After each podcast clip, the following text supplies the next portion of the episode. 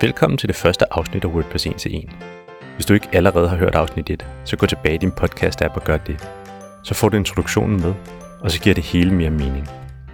I dette afsnit taler jeg om plugins, hvad det er og hvad du skal være opmærksom på, samt tre råd til, hvordan du vælger plugins. WordPress er lavet på sådan en måde, at alle, der har evnerne til det, kan udvikle software, som enten ændrer ved måden WordPress fungerer på, eller tilføjer helt ny funktionalitet til WordPress. Du kan sammenligne plugins lidt som de programmer, du installerer på din computer.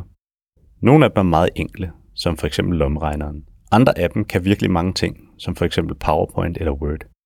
Så på den måde er et plugin altså et program, du installerer i WordPress. Pluginet kan være noget enkelt, som at give dig mulighed for at koble WordPress sammen med andre værktøjer, som for eksempel Google Analytics eller Instagram. Det kan også være mere omfattende, som det plugin, der hedder WooCommerce, som giver dig mulighed for at drive en webshop. WooCommerce er forresten også helt gratis at anvende. Alt er dog ikke gratis i WordPress-land, for plugins kommer i to varianter. Dem du skal betale for at anvende, og dem der er gratis at anvende. De gratis varianter kan installeres direkte fra dit WordPress kontrolpanel, som du måske er bekendt med. Du finder denne mulighed under plugins i kontrolpanelet.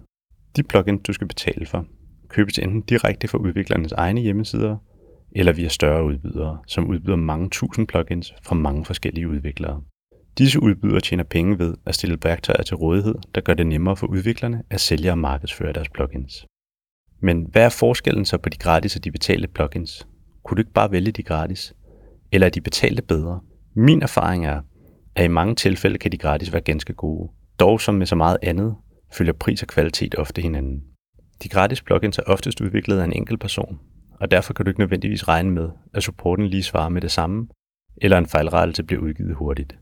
De betalte derimod tjener penge på, at deres plugins virker, og folk er glade, så de anbefaler dem.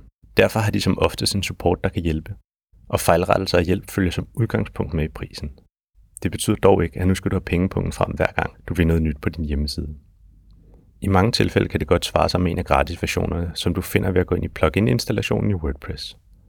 Den finder du under plugins, hvor du vælger tilføje nyt, og så kan du søge efter plugins. Men hvordan kan du så vide, hvad der er godt og skidt? Her kommer tre ting, du skal være opmærksom på, når du vælger plugins. Informationerne er alle tilgængelige under plugin-installationen, før du installerer pluginet. Ting nummer 1. Sidst opdateret. Hvornår er pluginet sidst blevet opdateret? Er det blevet opdateret inden for et par måneder, er det typisk helt fint, og du kan som oftest føle dig roligere ved, at det bliver opdateret regelmæssigt. Ting nummer 2. Antal installationer. Er der kun 10 brugere, så er det måske ikke nær så godt som det, der har 10.000 eller 100.000 af brugere. Jo flere brugere, jo større sandsynlighed for, at fejl bliver opdaget og rettet. For er der mange brugere, er det oftest et tegn på, at det bliver opdateret og holdt ved lige.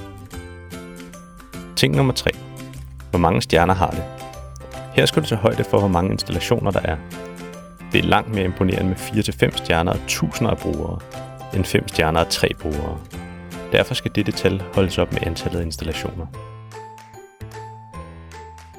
Vi håber, at dette afsnit har gjort det lidt enklere at forstå, hvad plugins er. Hvis du kunne lide afsnittet, så del det endelig med en, du tænker kunne bruge at lære WordPress lidt bedre at kende.